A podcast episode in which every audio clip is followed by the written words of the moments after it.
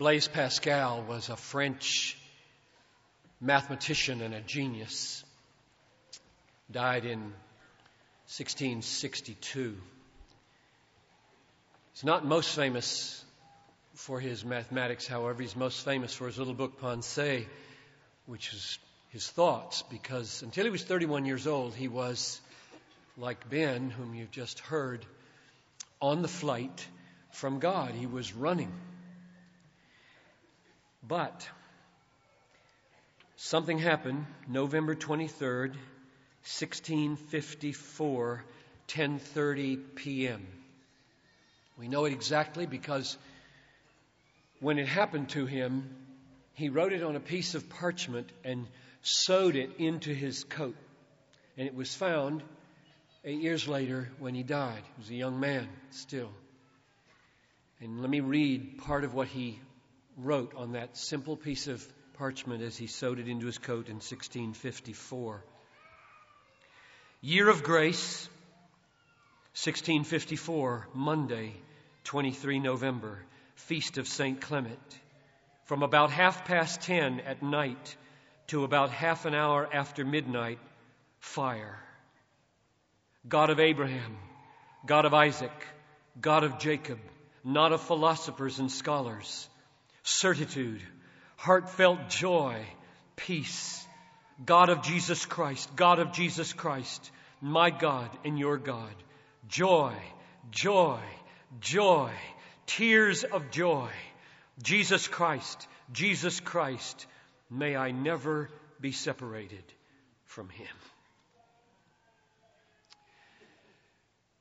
In 1968, Pascal and C.S. Lewis and Jonathan Edwards and Dan Fuller teamed up to take those words, joy, joy, joy, tears of joy, and change my whole orientation on the Bible.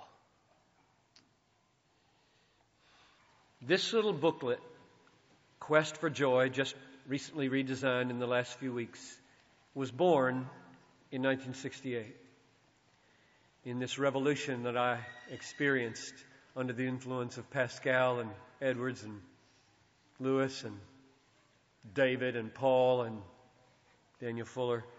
It wasn't written for another 25 years, but it was conceived. Open it up to the front panel and let me read the, the way Pascal assaulted my fear of happiness. All men seek happiness. This is without exception. Whatever different means they employ, they all tend to this end. The cause of some going to war and others avoiding it is the same desire in both, attended with different views. This is the motive of every action of every man, even of those who hang themselves.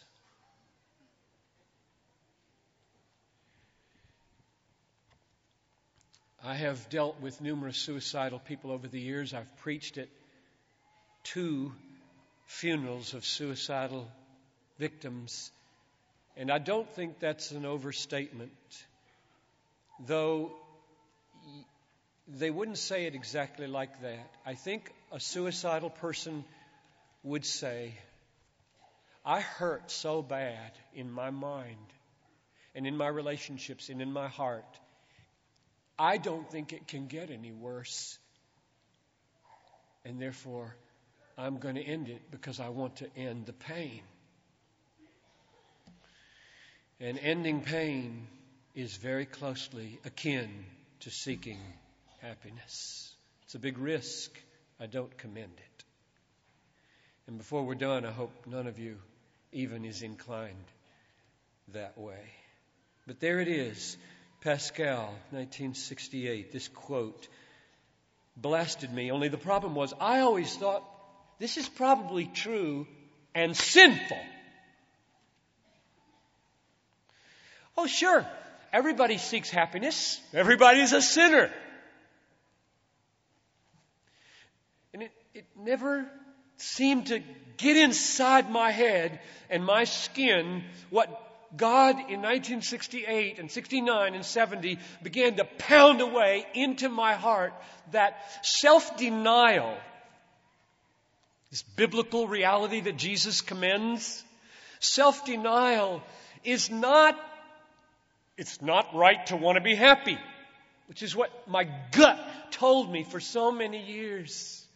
It might sneak up on you and you might have a day of happiness, but to pursue it, to want it, that's bad.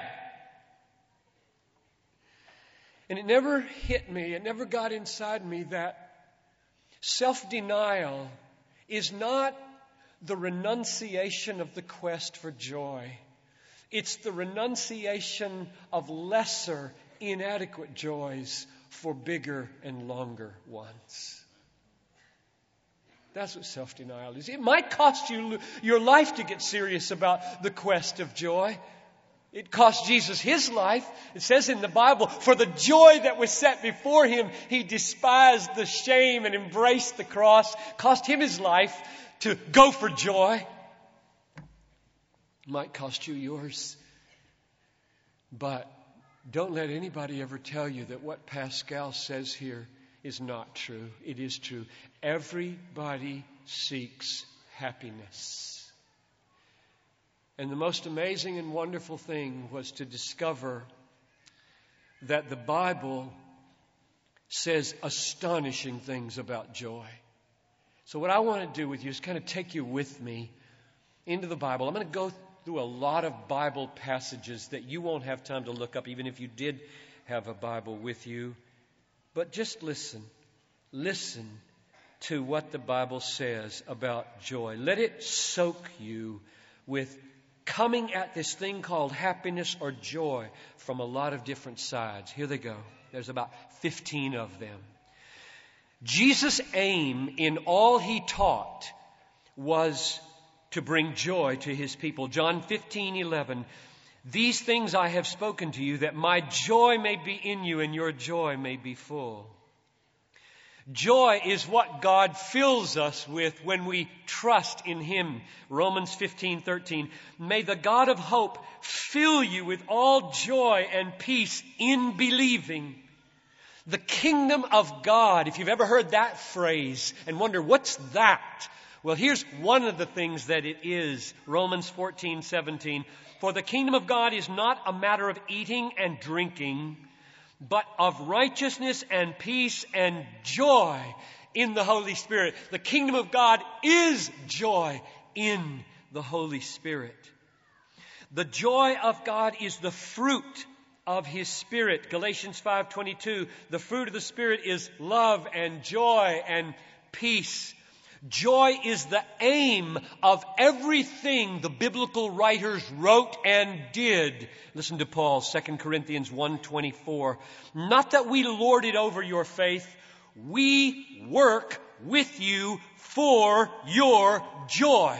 Have you ever heard a pastor define his role, a biblical author like the apostle Paul define his role? I work with you for your joy.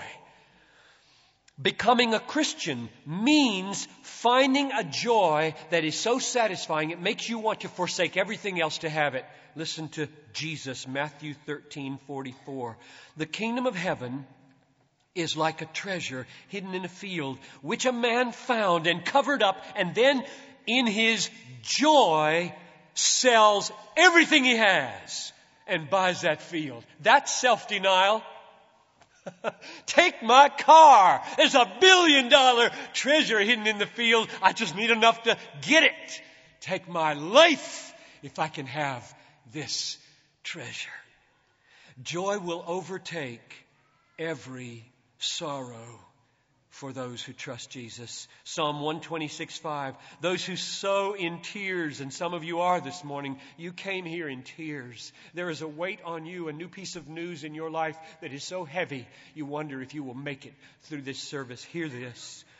Those who sow in tears will reap with shouts of joy. Or hear this one from Psalm 30. Weeping may tarry for the night, but joy comes with the morning. The Bible sustains joy. Listen to Psalm 19:8. The precepts of the Lord are right, rejoicing the heart. God himself is our joy, according to Psalm 43:4.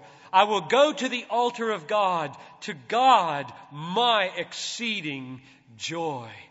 You make me know the path of life. In your presence is fullness of joy. At your right hand are pleasures forevermore.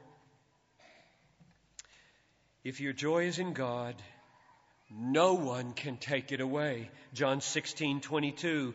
You have sorrow now, Jesus said, but I will see you again. That is, I'm going to rise from the dead. Your hearts will rejoice, and no one will be able to take your joy from you.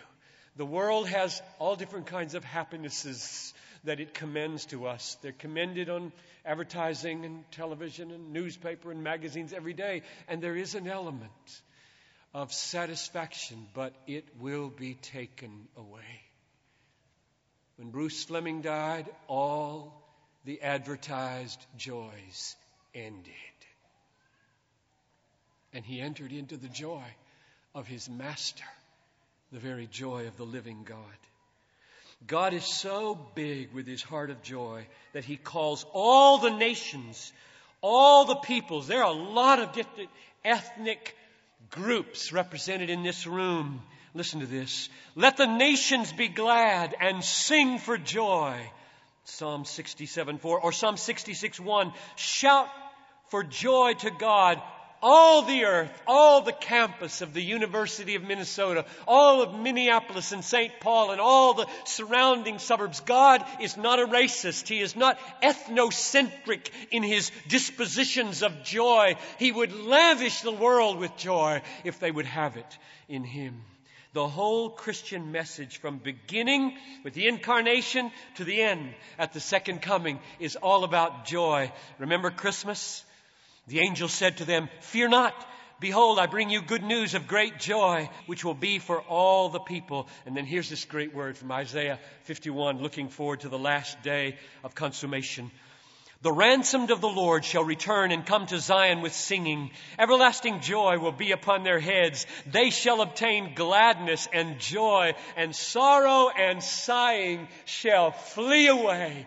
Oh, I hope God comes in this room while I'm preaching and enables those of you who are not spiritually minded as a rule to feel for a change in your life that life is very short on this earth and eternity is very long and there is an eternal God and there is a heaven and there is a hell and we part ways at death to the one or the other. One is everlasting joy, one is everlasting misery and there is a way to ensure that you go the one way and not the other. Here's the last thing. Let me point out that the Bible says about joy.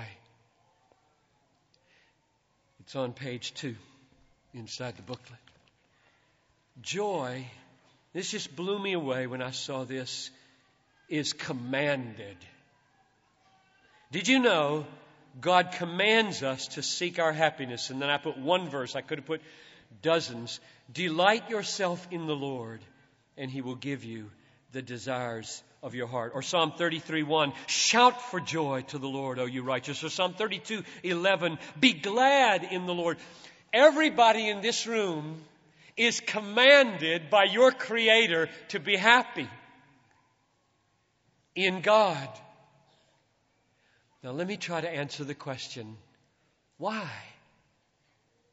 Is it a command? I mean, most of us feel like joy I like, commands I don't like. I don't like people telling me what to do. So if God says, enjoy that chocolate sundae, you'd probably throw in the garbage. I don't like to be told what to do. Enjoy sex. No, not going to do that. Don't like to be told what to do. Enjoy sunrises and sunsets and great art. No, we are like that. Well, don't be like that.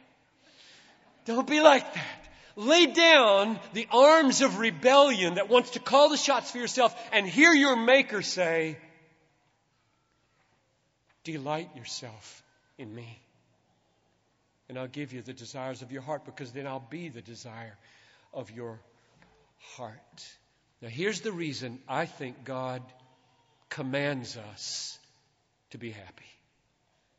It's because what is at stake in the happiness of His creatures in Him is not just our joy, but His glory. His reputation, His honor.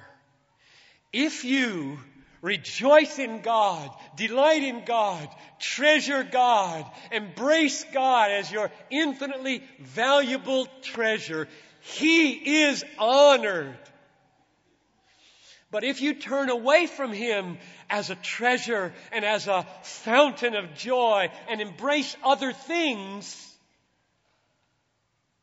you dishonor Him. You disrespect Him. You belittle Him. And you know what? Every one of us has done it. Which is why the other pages of this booklet had to be written, and why Jesus had to come into the world, and why he had to die, and why he had to rise. So let's, let's just walk for a few minutes. Turn the page to the next two pages. I've got six truths here. I want to walk through them with you just to show what happens when creatures like us, and every one of us in this room has done this, I, as much as anybody, have preferred other things to God.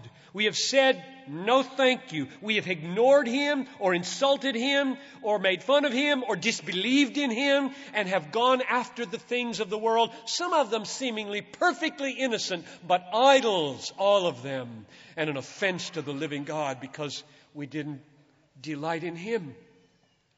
So, what truths do we need to hear? I have two truths here. Number one, God created us for His glory, and there's the Bible passage to support it. Bring my sons from far, my daughters from the ends of the earth, whom I created for my glory. So you are all created for your glory if Isaiah 43 is true. Second truth, every human should live for God's glory. The Bible passage, 1 Corinthians 10:31, so whatever you do, whether you eat or drink or whatever you do, do all to the glory of God. Now, one question you might ask is, why do you split those up and put them on two pages instead of collapsing them into one? What, they sound almost the same. Created for His glory. Live for His glory. What, why do you put, why do you call this truth one and this truth two? And here's the reason. If I collapse these two truths into one truth, a profoundly crucial, important reality would be missing, namely, that God is the origin of all things. He's the measure of all things. He's the goal of all things. This page right here is God's design this page over here is human duty. If you start with human duty before you start with divine design, you will never understand the gospel in the depth that it is supposed to be understood. Talitha and I, she's my seven year old sitting right here, went on our weekly date yesterday to Arby's on Lake Street. Her choice we, we turned left off of Hiawatha, and there was a blue minivan in front of us, and I said, Look at that bumper sticker. I don't like that bumper sticker. And she couldn't see it. And so I read it to her, and it went like this It's all about me. Capital M. Big bumper sticker. It wasn't even on the bumper, it was on the back of the van. It's all about me. Now, the reason I put page one, truth one here, and truth two here is to stress that is not true. It is all about God. This university is all about God. This gathering is all about God. Your life from conception to eternity is all about God. What is it about God? He created us to magnify His worth, His beauty, His value, so that we live in a way that makes Him look good. And you know what the gospel is? He ordained that the way He looked good is by making us infinitely happy in Him. I never saw it till 1968. And so God made you for His glory by calling you to rejoice in Him. And therefore, it is your duty. C.S. Lewis said, writing to his book on prayer, he said, As you know, Malcolm, it is the Christian's duty to be as happy as he can be in God. Let's turn the page. The next two truths describe the fact that we haven't done it and what's going to happen. All of us, number three, all of us have failed to glory, to glorify God as we should. Romans 3:23, all have sinned and fall short of the glory of God. Truth number 4, all of us are subject to God's just condemnation. The wages of sin is death. And those could be collapsed into one truth, couldn't they? All of us have fallen short of His glory, and the wages of sin is death. We could paraphrase it like this Because we are all sinners, we deserve God's condemnation.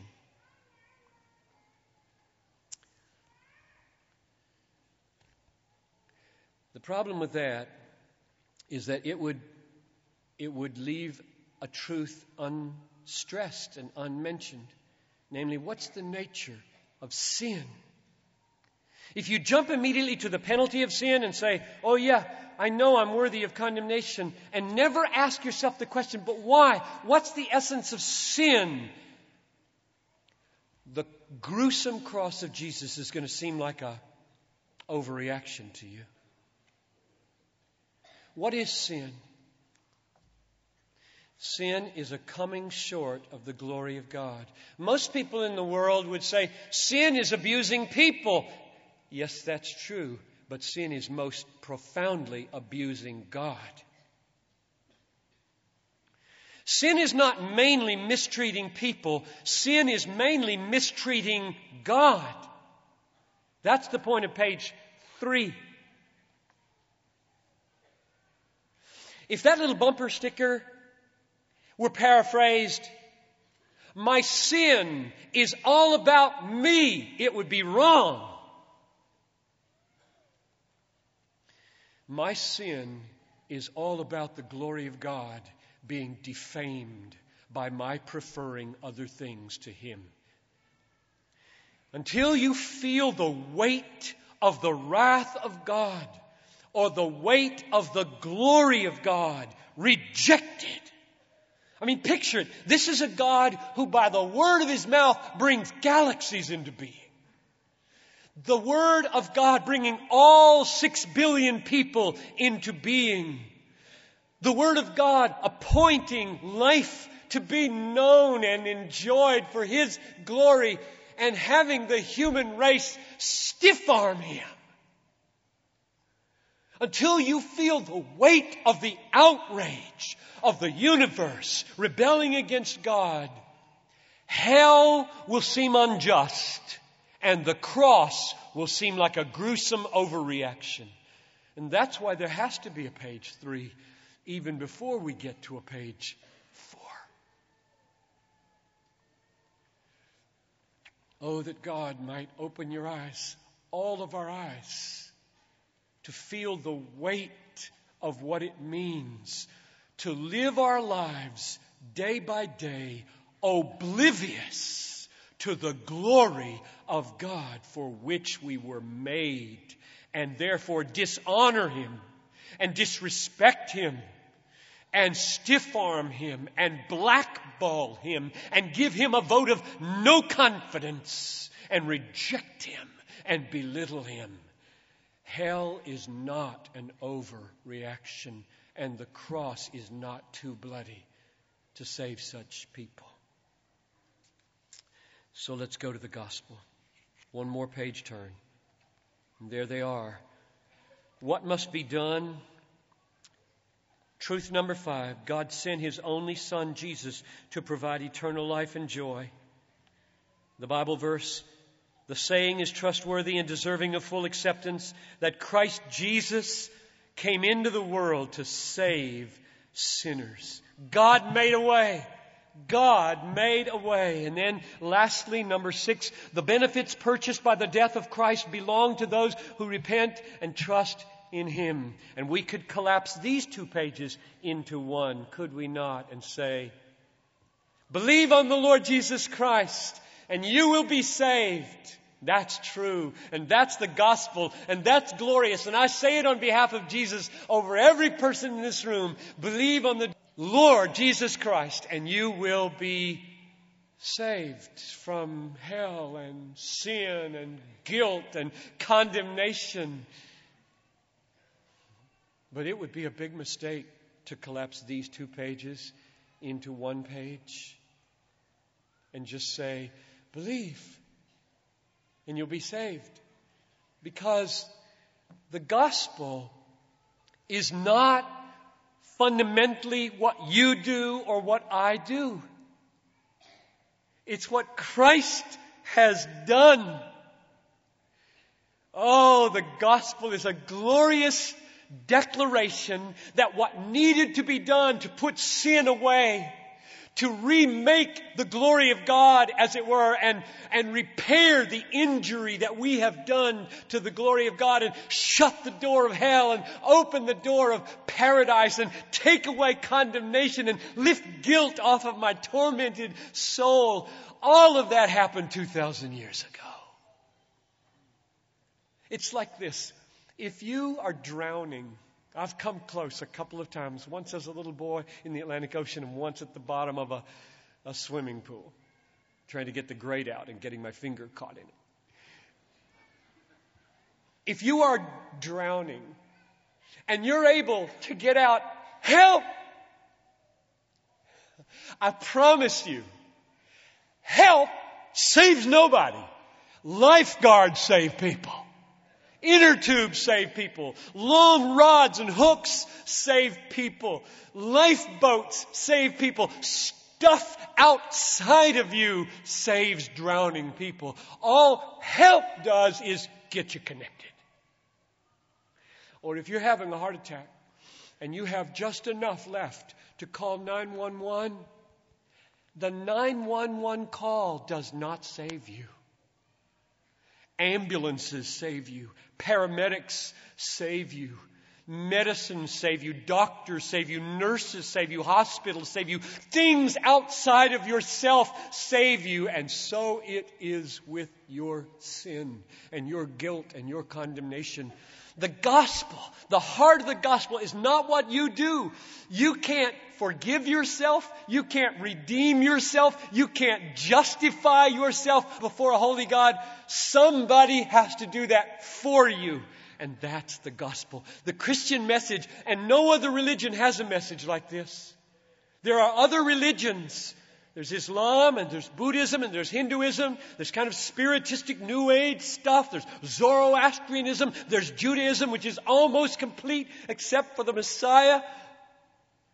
But no other religion has a Savior who comes into the world as the Son of God, stretches himself out on the cross, bears the sins of the world, taking our guilt and our shame and our condemnation on him, rises triumphant three days later over hell and guilt and sin, ascends and sits down at the right hand of the judge, awaits his second coming, and then says to the world, amnesty.